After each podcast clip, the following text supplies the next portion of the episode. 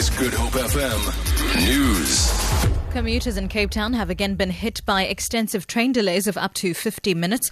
Metrorail says this is due to defective signals at Kraaifontein in the northern suburbs.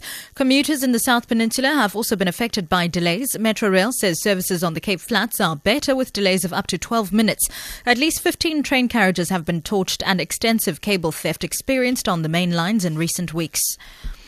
Five people have been injured after a taxi rear ended a bus on Vanguard Drive near Philippi. ER24 spokesperson Russell Meiring says the five occupants in the taxi were treated for minor injuries. He says of the two, two of the patients were taken to the Mitchells Plain Day Hospital for further treatment. The cause of the crash is being investigated.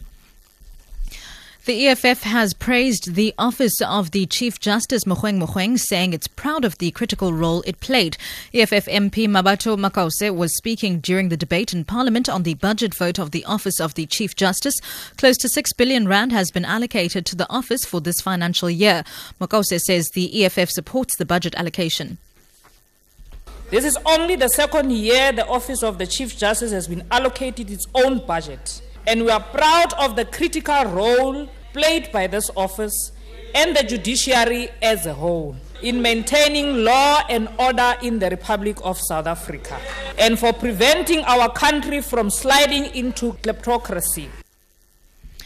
Kenya Airways has announced a new route from Nairobi to Cape Town. The first flight will take off at the start of July. The flight will carry 96 passengers with 12 business and 84 economy class seats and will operate three times a week. CEO of the tourism marketing body Wesgro, Tim Harris, says Cape Town International Airport is expected to reach the 10 million passenger milestone this year after routes from Cape Town to Addis Ababa in Ethiopia were developed in recent months. And finally, the U.S. Treasury has announced that anti slavery activist Harriet Tubman is set to be the first woman to appear on a U.S. banknote for more than a century. Tubman, who was born a slave in the 1820s and helped hundreds of others escape, will feature on the new 20 U.S. dollar bill. She will replace former President Andrew Jackson, a slave owner. U.S. Treasury Secretary Jacob Lew says Tubman is a historical figure of leadership.